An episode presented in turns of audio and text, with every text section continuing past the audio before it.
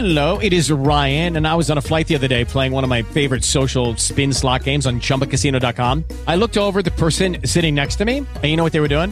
They were also playing Chumba Casino. Coincidence? I think not. Everybody's loving having fun with it. Chumba Casino is home to hundreds of casino style games that you can play for free anytime, anywhere, even at 30,000 feet. So sign up now at chumbacasino.com to claim your free welcome bonus. That's chumbacasino.com and live the Chumba life. No purchase necessary. Group. Void prohibited by law. See terms and conditions. 18 plus.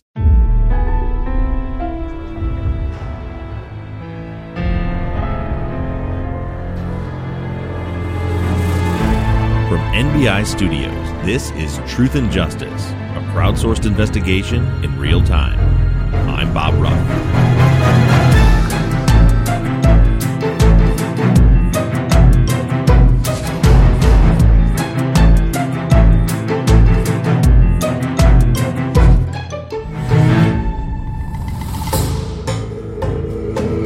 Hello, everybody, and welcome back to Truth and Justice. This week, we're continuing on with our bonus series as I continue to investigate and prep for season 12, which is coming up right around the corner. I think we're only about three or four maximum weeks away. Uh, for these next couple weeks, last week we heard from Jim Clemente. Uh, for these next couple weeks, I'm going to be talking to some people who I just really respect in the true crime space that are really doing some great work. And today's guest is certainly no exception. Uh, his name is Josh Hallmark. He's a very good friend of mine. He hosts the True Crime Bullshit series.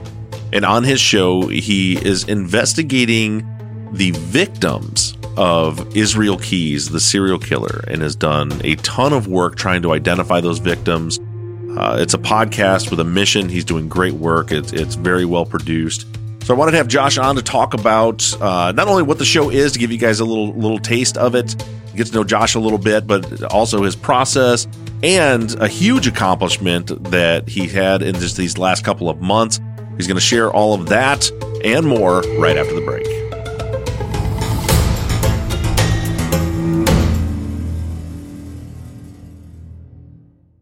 Texas Ranger James Holland is a legendary interrogator. They call him the serial killer whisperer. You can't hide those indications. And that's why yesterday I knew that he did it. But now, shocking interrogation tapes reveal how the super cop really operates. And that's why they asked me to come in because I'm special.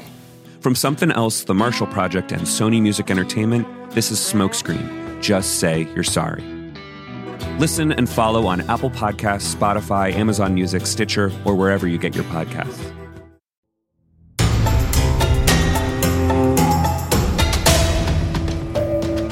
All right. Well, I am joined by my friend and fellow podcaster, Mr. Josh Hallmark, who is the host and creator of one of my favorite shows, the True Crime Bullshit podcast. Uh, Josh, are you enjoying your, you've had a little time off, a little mid-season break. Are you enjoying your time off? Yeah, you know, it's nice to take um, four weeks off from thinking about serial murder 24 hours a day. See, I tell you, it's hard to. Re- I just had. I took one week off. It, it's first week I've had off in a little while, and just to, I was telling you before we started recording, I just got back into work mode and was doing ad copy. I'm so frazzled that I forgot how to do everything, and I kind of missed just laying on the couch all week. Today was my first day back. I'm not putting out new episodes, but I'm like, you know how it is. You fall behind with admin and you want to get research done, and it's impossible Mhm. to do both of those while you're producing new episodes. So today's my first office day back, and I, yeah, I didn't know what to do with myself. It was like a five cup of coffee day. Yeah, and and and as my wife says, I'm still full of cheese from all of the holidays, so my whole like my, my my whole body is not functioning properly. So I, I wanted to. Uh, we've had you on True Crime Binge. If you want a whole bit deep dive into Josh, you go check out his True Crime Binge episode. But for you Truth and Justice listeners that haven't haven't heard that, let's get to get to know Josh a little bit. Let you know about who he is and his podcast. I will tell you that Josh Hallmark got me more drunk than I've been. I think since I was in my twenties. I recall it being the other way around, but you know, you tell whatever version of the story you want. So Josh, Josh and I, you guys, some of you guys remember a few months ago, me and Josh and the captain all met in Cleveland to do a live show meetup, and uh, and and, and this is what I remember. I remember being a little buzzed up. I remember captain getting us a ride home with a stranger back to the hotel, which wasn't smart. And then you said we should get a bottle of wine from the front desk. I mean, I don't have that same memory, but but again, it's your show. right. The second bottle might have been my idea, Okay. but uh, that was the worst hungover drive that I've had uh, the next day in a really long time. But I think we can agree it was actually the captain's fault because he made us do shots of whiskey in the middle of the show, and I think we Right. would have been fine were it not for those shots. Right. And then, oh, by the way, here's a little inside scoop. The captain had to drive back to Columbus, so he orders us shots at seven o'clock when the show started. And then by nine o'clock, Josh and I are well on our way to to drinking, and the captain was drinking water because he had to drive home. So by the end of the night, he was sober. We were hammered, and uh, I for me, I had whiskey, I had beer, and then we drank a bottle and a half of red wine back. We did, I think, solve pretty much all the world's problems that night, though. Oh yeah, of course. And I think we shut down the hotel. We were in that lobby till I think three a.m. Yes, something like that. yeah, it was uh it was definitely a, a, a great time that we had out there. Now, that was the second time we've hung out in person. We actually got to meet at the True Crime Podcast Festival in uh, in Kansas City after my shit show of uh of a plane ride out there. That I got there right after the show was over. Uh, finally that day. it took you longer to get there than time spent there, which is a productive use of your time. right, it really was, and most of my time there was spent sleeping.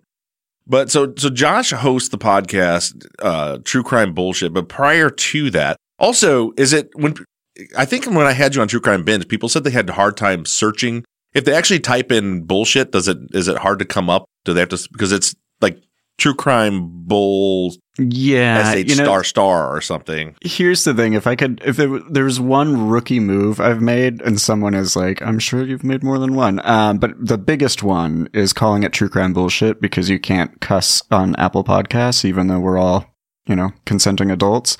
Uh, so it's it's true crime bull sh asterisk asterisk. But if you just if you do a search for true crime bull, it comes up immediately. I, I was going to say, I think that it, the show is so popular now that when I was, I think I typed in TR uh, the other day when I was trying to catch up on your episodes. And when I got to TR, I think True Crime Bullshit was like the second thing that came up. So you're doing pretty good on the, I've made it. Apple algorithm now. Yes. Didn't see True, True, True Crime uh, binge in that. I had to go way all the way to the E before I got to, to my, my show. But yours is doing great. I'm I'm sure you'll you'll find your way into the into the search bar. right. so uh, prior to doing true crime, uh, true crime bullshit is not your first your first podcast. You started off. Was it called um, Americana or My Americana? Our Americana. Our Americana. Yeah, which was, you know, I I enjoy storytelling, which is a, I think one of the things that separates true crime bullshit from a lot of other true crime shows is it's more focused on storytelling. Um hmm Our Americana was very much just these interesting stories of uh, communities and small towns either coming together or overcoming crises or overcoming strange events. Uh, and it was told, you know, through interviews with four or five different people sliced together. Uh, my personal favorite was a small town that was adopted by an orphaned uh, orca calf because it lost its pod and they thrive on uh, social connections and it needed someone Mhm. to have connections with. So it showed up in this town, uh, in this bay and never left, um, never with an asterisk. Uh, and this community, which had been like really segregated uh, between white fishermen and hunters and and locals versus the natives there, and these two very much separate communities came together in support of this little whale. Um, and I think that's just a great example of what that show is. It's mostly really special, lovely, heartwarming stories about communities coming together. It's cool that there's that the kind of the medium of in that case like the the the whale tells a greater a bigger story. Yeah. And how, you know, we we all um can often overlook our own selves or our political stances or our histories in support of something greater than us, whether that's our community or the town that we live in and love or a creature that needs us. You know, I, I think one of the things that I like hanging hanging around with you is you've seen. I was just thinking about this the other day. So I, I come from a very rural part of Michigan. People think Michigan, they think Detroit and Lansing. I'm from a very rural part of Michigan. So it's a bunch of, you know, a bunch of white farming Republicans kind of around where I grew. So that's what I grew up around. And because of my career, I've been blessed enough that I've, I've, I've traveled a lot, some of the world, but a lot of the country. You know, I've been, I've been in the streets of Baltimore. I've been down to the very poor black communities in, in, in Texas and, and and Arkansas and just I've been all over the place and I've seen all these different perspectives and it really changes the way you think and and you've had a similar experience to that because when you was it while you were recording our Americana that you were kind of nomading across the country or was that a separate experience? It was immediately before. In fact, our Americana was kind of the, um, I guess, celebration of that trip. So I, my partner and I lived in a van for six months and traveled Canada and the country. Um, I think the longest we stayed anywhere was two weeks. Um, but most places we were there for like two or three nights and just kind of saw America.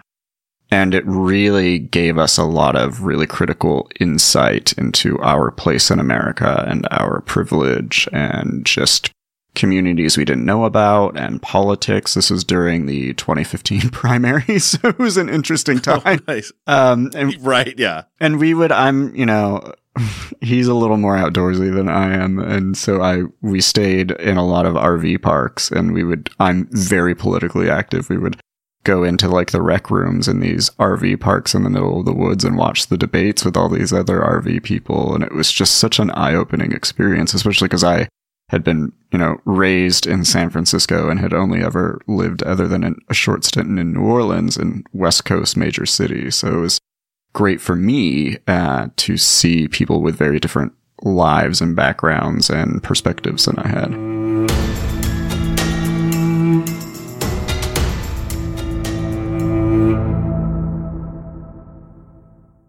With the Lucky Land slots, you can get lucky just about anywhere. This is your captain speaking. Uh, we've got clear runway and the weather's fine, but we're just going to circle up here a while and uh, get lucky. No, no, nothing like that. It's just these cash prizes add up quick. So I suggest you sit back, keep your tray table upright, and start getting lucky. Play for free at LuckyLandSlots.com. Are you feeling lucky? No purchase necessary. Void where prohibited by law. 18 plus terms and conditions apply. See website for details. Hello, it is Ryan, and I was on a flight the other day playing one of my favorite social spin slot games on chumbacasino.com. I looked over the person sitting next to me, and you know what they were doing?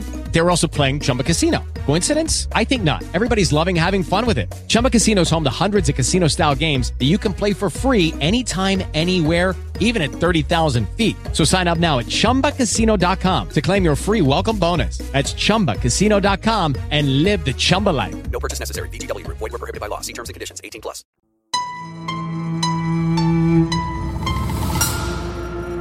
it's cut a lot of I don't know that I really ever had hate, but for, for lack of a better term, hate out of my life and a lot more tolerance of people to see the different back. As, as an example, I was I was I was with a group of guys, older older guys, uh, just the other day, and they were they were talking. I was out to breakfast, and they were talking politics and something about um, uh, the the case. Uh, I'm drawing a blank on the name. The woman who the the female cop who pulled her gun instead of the taser. Oh yeah. You know, and they got and and you know they're saying, well, they oh that whole thing. If he would just comply, this wouldn't this wouldn't happen. And it, it, listening to these guys, and it, it is it is so easy for people to like hate on that that viewpoint. But I've I've I've I've seen enough and got to know enough people to know that so many of these of these perspectives come from ignorance, from never being outside of their bubble. And I just said so. So there's me sitting there with with six guys in their 70s at a breakfast place. That's the kind of life I live. I don't party. yeah. And I just said, I said, you know, you guys have never been those, been to these places and lived the lives of like that guy. So you, it's easy for you to say, well, why didn't he just comply? But you don't know what his last 15 encounters with the police looked Mhm. like and why they might have had that reaction to the police. And shockingly, it was they were all like, "Oh, I guess I never really thought about that." And and and on the same token, I've got friends that like live in Hollywood that that are very eh, kind of in their little bubble and they think everybody from the Midwest is a bunch of redneck racists. And it's like, not, not, you've never really lived that life either. There's something, not, not to get all political things, but I just, I've always, I've always, I, I like to, to be around people that have been around the country and have, and have been with different groups of people and have taken the time. We sat up that night when we were drinking wine till three in the morning, just talking about different perspectives. And you enlightened me on things I'm sure I enlightened you on many things that night. Of course. And you're a better man for it. right. well, I think even just like the the greatest thing. Well, I mean, I learned so much on that trip, but the one thing that really has stuck with me is the privilege of experience. Mm-hmm. And you know, I think it's very easy for me uh, in my past life to have been in San Francisco and really just been constantly surrounded by people wildly different than me, socioeconomically, mm-hmm. uh, racially, uh, religiously, politically, no, well, not politically in San Francisco, but everything else. Um, and then not really having an understanding of like why social issues maybe wouldn't be as important to someone from, you know, small town Ohio or whatever. Right. Um, and, and not really, or uh, taking for granted that I had had the privilege of experience of living in these big cities or traveling and meeting people who are different than me and, and having a much deeper and more personal perspective on their journeys. Um, and so I've learned to be less angry when people aren't, um, prioritizing social issues and more understanding of like, well, they haven't had the same experiences I have. Um, so yeah, I, you know, it was a very humbling, eye opening trip. Also, just like being gay and being so worried about going to certain places and then realizing like debatably I can hide that I'm gay. Uh, a lot of people can't hide the things that ignorant people hate about them. Um, so it, was just right. like such a humbling experience. Well, and, and then kind of transitioning into your into your show, then you take that kind of enlightenment into. So when I, I listened to true crime bullshit, the first I was just listening to it because I was having you on the show, wanted to get and to be honest, my first thought was, well, so the podcast in general, you had a season that covered other things, but is, is about the serial killer Israel Keys. And, and I was like, you know, it's another guy talking about a serial killer. I've never really, I'm, I'm kind of fascinated by him, but I don't spend much time thinking about them. And immediately you, you started really early on, you started asking some really tough questions. You started asking questions of your audience and even bringing people on to answer those questions about you know, should we be should we be talking about this? Should we be digging into it? And why are we so interested? And just started. It, it was it was a it was a perspective I wasn't expecting from the show, and and and I found it really really engaging. Even even bringing up some of those ethical issues that we as podcasters face all the time. You know, I I would be lying if I said it wasn't my intent to challenge people, uh, including myself, in the production of the show. But I think you know, when you do deep dives like we do, um, you kind of get the idea and then you do the FOIA and then the files come in and you live and breathe those files for weeks or months or years. And you get really wrapped up in the case and then you sit down and you start to actually like create the show. And you think like, oh, there are all these ethical questions I haven't asked myself about creating this show. And that's the place I found myself in. And I just thought, like, I haven't really heard anyone else do this. Let's just invite those questions into the show. Um, like, should I be doing this? Um, if sociopathy or psychopathy are mental illnesses, then they are outside the control of the people who are suffering from them. So should we have empathy for those people, even if they are serial killers? Um, which is not a fun question to ask. like, it, right. I would much rather live in the black and white, but unfortunately, um, just nothing's black and white. And so I just thought, like, for every tough question I'm asking myself in doing this show, I'm just going to bring it into the show. And, you know, a lot of people did not like that. They didn't want to be challenged. They didn't want to consider thinking of serial killers as anything other than evil, um, which is understandable. Um, and, and I think the people who did, hopefully at, at, most were profoundly impacted by it and have taken that out into their normal lives of like, everything is gray. everything is about perspective. Um, and at a minimum, just you know, took a moment to think about it and and how that affects policy and mental health in this country and healthcare and just you know everything is connected.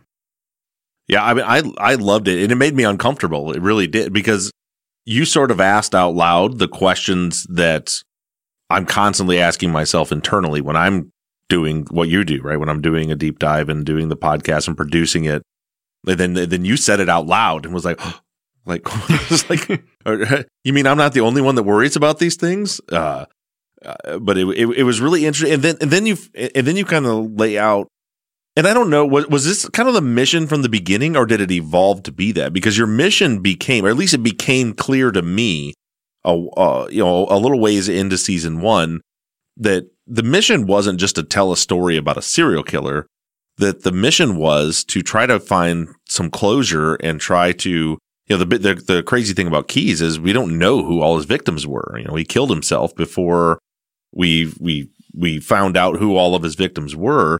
And so you set out to to identify his victims. You, there was a clear mission to the show. Was it was that the plan from the beginning, or did it evolve into that? Sort of. You know, I was thinking about this the other day, actually. How you know, and it's been almost four years now. Um, where like when I started this, I never would have used the word investigation, capital I, because I think mm-hmm. it just felt way bigger than me. Uh, like, who am I to investigate a crime? Um, but it's kind of what I had been doing all along. Uh, and I think it was mm-hmm. a lot of what was driving me. I think when I sat down and started actually writing the series, there were two motivating factors for me. The first was like, there are families out there who don't know what happened to their loved ones, and like maybe there's clues in these files. Um, and again, it wasn't like I'm going to be the one to do it, but it was like, but let's look and see if there's anything in here.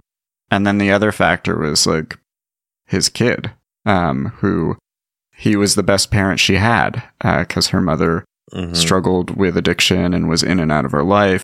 Um, and he really took care of her the best that he knew how. Um, and she was, I think, 13 when he was arrested. And so just like having that as the legacy of her dad, who she lived with full time for the majority of her life, and what that means for her.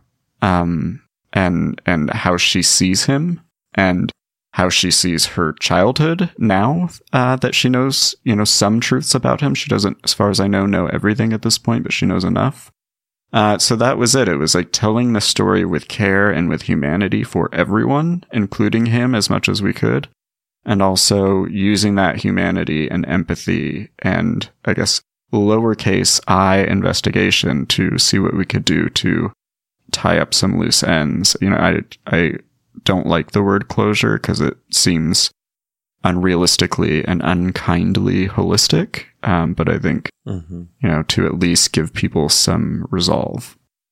Yeah, and it's when you talk about the because you, you took some shit too for kind of personalizing, you know, because because because Israel went by is and then you, you, you, there were people giving you a hard time for referring to him as, as is and kind of humanizing him. But it went back to me. And I guess it's a question to, for those in my audience listening, ask yourself this and, and see how uncomfortable it makes you feel. But when you, eh, like you said a few minutes ago, so I think that he's a sociopath, psychopath. And like you said, if that's a true mental disorder, then that's kind of beyond his control. So where does that leave you? Like, do you, is it is it okay to have some empathy there? Certainly, I mean, his victims would think so, and we and you as well, and and me have always been very victim centric with the work that we do.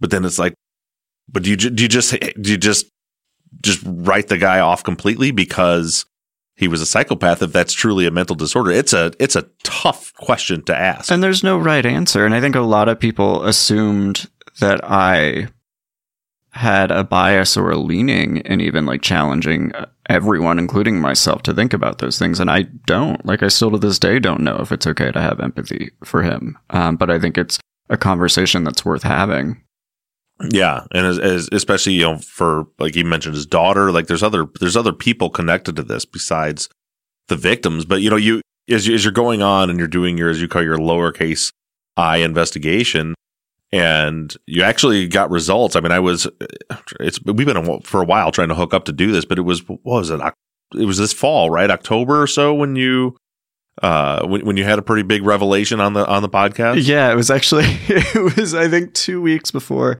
the season five premiere because there was a lot of scrambling to rewrite that first episode. Um, and I I was on the road when I found out investigating the show and doing you know panels and stuff. Um, but so in season four of the show. I think is that right? What season am I in? I don't know. Um, season four. It sounds right. I um, you know, we I, I now have a team of researchers, which is also just a wild thing because I was kind of like living on my own doing this for so long, and now there's other Mhm. people, which is just lovely. Um, but one of them had brought to my attention a doe, um, or no, she had brought to my attention a missing person who had matched a doe that I had found, and that that John Doe was discovered on November 4th of 2011, just 25 miles from Keys' family compound in upstate Maine. Uh, which, you know, is suspicious when you find Mhm. a doe uh, n- near where a serial killer hangs out. And so we started looking to see a if there was enough information about the doe that we could plausibly link it to key, link him to Keys or look into him as being a plausible Keys victim, but also whether it was Keys or not, because we spend so much time pouring through missing persons cases, looking to see if we could link him to a missing person.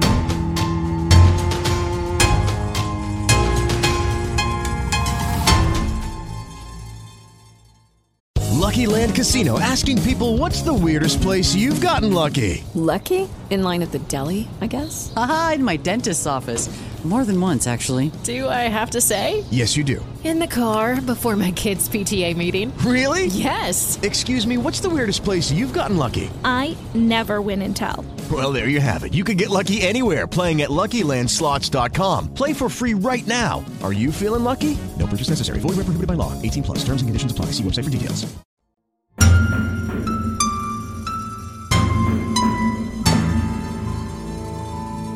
His cause of death is still unknown to this day. Uh, there were signs that perhaps the body had been tampered with post death. Um, and the proximity to Keys and also the proximity to the highway that Keys takes to get to his family compound from his upstate New York cabin uh, made it worth looking into. And we'd found a gentleman who disappeared from an area we can positively place Keys in multiple times um, around the same time that this doe was found height matched. Even the uh, the sketches matched this man's photos, and so we reported on it as being a possible match, and both of them being possible Keys victims. Meanwhile, um, you know, I get a lot of tips, which I'm so thankful for uh, every day. Some a few people had uh, reached out to me and said, You have to look into this missing person, Christopher Roof, who disappeared from the New Hampshire Massachusetts state line while Keys was active in the area. And so it was kind of on my to do list. And then one of his former students reached out and said, I think that doe you reported on could be Mr. Roof, who was a, a substitute teacher. And so she started doing some digging and used the information I put out on the show and reached out to me and said, I think this is him. Do you mind if I contact the police? And I said, please, by all means. Um, and then, yeah, two weeks before season five, they positively identified the Stacyville, Maine John Doe as Christopher Roof. Um, so That's amazing. yeah, and you know, a lot of people are giving me credit for it, and it's I like the show definitely helped make this happen, but you know, Sydney Kopp is his former student who was listening to the show and heard this and said, I think this is Mr. Roof. She's the one who did the work. So uh, where credit is due, I, I 85% of it goes to Sydney Kopp um, because I have been doing this for years and I'm still anxious to deal with law enforcement a lot of the time because you never know what you're going to Mhm. get. And she really uh, had the bravery and audacity to not only reach out to them, but r- really stay on top of them uh, to see this through. So, yeah. Um, and now, now we know who the Stacyville John Doe is. His name is Christopher Roof, and now it's determining what happened to Christopher Roof and was Keys involved. But also, even if he wasn't, his loved ones need to know what happened to him, how he got to the woods. Yeah, because for ten years they he's just been missing. They didn't know where he Yeah. was. Yeah, but but you know that's a the, you, you, and and certainly the the student of his gets all the credit for for the work that she did, but that's also the power in what you do. It's it, it's it's what we try to accomplish with truth and justice too. Is you know this the the crowdsourcing element a lot of times is helping with research and helping go through crime scene photos, but a lot of times it's if we can put information out there to the to the world, it creates this opportunity for someone because you know I, I believe that most people in the world want to do something good. They want to be a part of doing something great of, eh, of changing someone's life for the better. And I think you created that opportunity for that to happen. You know, I, even though she did the the work and and all the credit is due there, obviously, but I don't think that ever happens if you're not making the podcast telling the story to to even help make that connection and i think that's a big that's a powerful thing in the, that you're doing Thanks. And, you know, we started our chat talking about my hesitancy to do this in the first place and it being part of the bigger discussion. And in four years, that has minimized, but it hasn't fully gone away. There are days, and I'm sure you feel this too, where I'm like, Mhm. should I be doing this? Like, like, and we're f- five seasons into it. And I still am Right. like, should I be doing this? Um, and you know, look, we've made great strides in the Keys investigation that I'm deeply proud of. Uh, we are very close to identifying, I would say, four victims. And that's amazing and it's empowering and inspiring and humbling. But you still have those doubts. And so I, I, this, whether it's Keys or not, like knowing that I participated in giving a family their loved one back and giving a doe his name back, like means the world to me uh, at any level. So it's like, does it make it all worthwhile? I guess only the future can determine that. Um, but for now, it, it it's inspiring and invigorating. well reg- regardless of where things go from here you can at least at this point oh, be able to look back and say you know was that was there purpose behind what i was doing did we accomplish anything and if you accomplished nothing else that you you have impacted real people's lives. The the family members of that teacher now they know they they no longer have a missing person. They know what happened at least to an extent where where he's at. Uh and so the it, it's i just think it's a big for me things like that are very important. I'm always striving to do more and always trying to continue but if i can look back and be like at least at, least this hasn't been in vain. Something we've done something. You've done something. You've you've impacted lives because of the work that you're doing. And that's got to be something you got to be able to hang your hat on you know no matter what happens from here. Yeah, no, it it it is, and like I don't want to, you know, shoegaze about it. Like I'm proud of it. I I am. I just I you know I'm always kind of looking at the bigger picture, and I think for me, the one thing I told myself, like whenever I got bad feedback or people were dicks on the internet to me, it was like.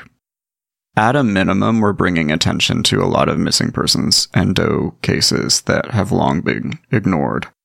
Um, Yeah. And I think this is a shining example of that because he, Christopher Roof was not in NamUs. He was not on the Charley Project. There were no articles about him anywhere. There was a Facebook group with his former students. And so me reporting on him as a possible Keys victim, like, facilitated this happening. And I think that should be the takeaway for everyone, um, is as long as you are ethically reporting on missing persons cases, you are bringing attention to people who need more attention. You're what January twentieth? You say is that when you're coming back with the the second half of your se- of season five? Yeah, yeah. True Crime Bullshit will return on the 20th for the second half of season five. I think there are nine episodes left in the season. Don't quote me on that. Um, and we have made a lot of headway. We've had some very important and highly credible witnesses come forward who have had encounters with Keys that give us either a very clear understanding of his MO or supporting evidence and theories we already had. We have, like I said, uh, four cases where there is very strong evidence that Keys was involved, including some physical evidence.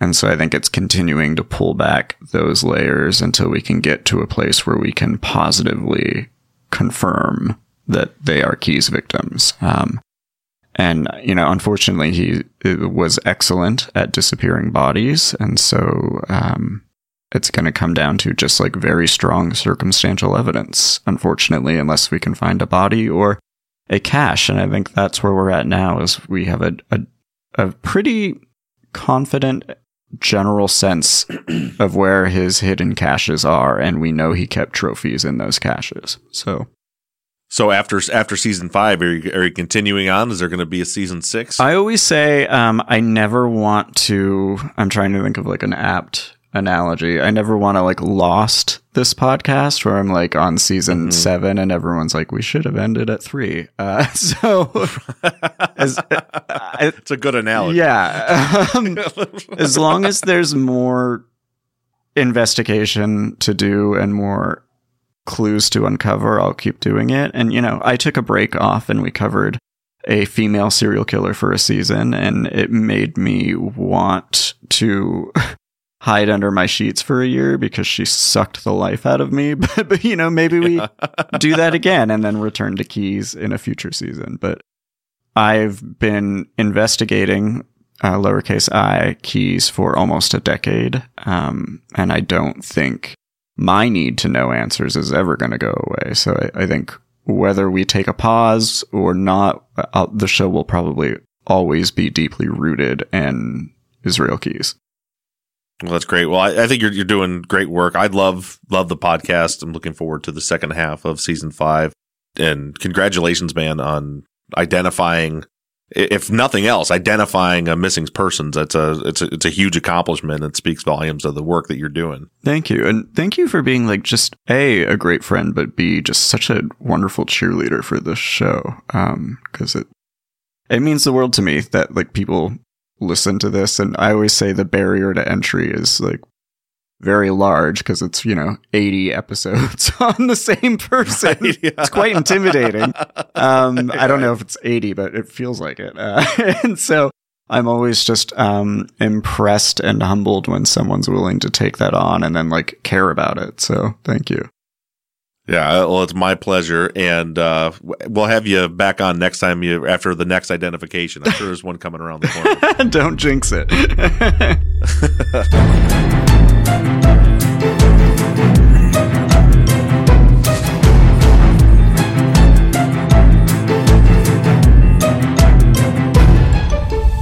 Truth and Justice is an NBI Studios production and is distributed by Wondery. Produced and edited by Mike Bussing and sound engineered by Shane Yoder. All music for the show is created, composed, and scored by PutThemInASong.com, who also mixed and mastered this episode. All of our font across all of our logos and banners were created by Tate Krupa of Red Swan Graphic Design. You can find more of Tate's work on Etsy. Thank you to Katie Ross of CreatedInTandem.com for designing, creating, managing, and maintaining our website, truthandjusticepod.com, where you can view all photos and documents discussed in every episode. And a big thank you to our transcription team Pamela Westby, Kathy McElhaney, Charlena White, Kaywood Yamnick, Ginger Fiola, Edith Swanneck, Lindsay Pease, Erica Cantor, and Jen Reese Incandela. And as always, thank you to all of you for all of your engagement and support. If you like the show and you'd like to support us, you can do so in a number of ways. To financially support the show, you can go to patreon.com slash truth and justice. On the Patreon page, you can pledge as little as $3 a month, and we also have reward levels. For just $5 a month, you get access to ad free versions of all of our episodes and behind the scenes videos of the creation of our Friday follow up episodes that always include 10 to 30 minutes of pre show bonus chat. Other reward levels include t shirts, hats, and even the opportunity to co host one of our Friday follow up episodes. Become a patron, just go to patreon.com slash truth and justice. You can also help us out by going to iTunes and leaving us a five star rating and review. And lastly, you can always support us by supporting the companies that sponsor this program. If you have a new case that you'd like us to consider for future seasons, you can submit your cases on our website, truthandjusticepod.com. Just click on the case submission button and fill out the form. And the most important thing that you can do is to engage in our investigations. You can keep in touch with us through our email at theories at truthandjusticepod.com. You can like our Facebook page or join in on the conversation on the Truth and Justice Podcast fans page. For all of you tweeters, you can connect with us on Twitter at TruthJusticePod. And I personally can be found on social media at Bob Ruff Truth, and Mike can be found at Murrb Gaming. M U R R B G A M I N G. Don't forget that we always have our 24 7 voicemail line open for questions, comments, or tips on our cases. That phone number is 269 224 2833. However, you do it, stay engaged, stay in touch. But as for now, I'm signing off. I'm Bob Ruff, and this has been Truth and Justice.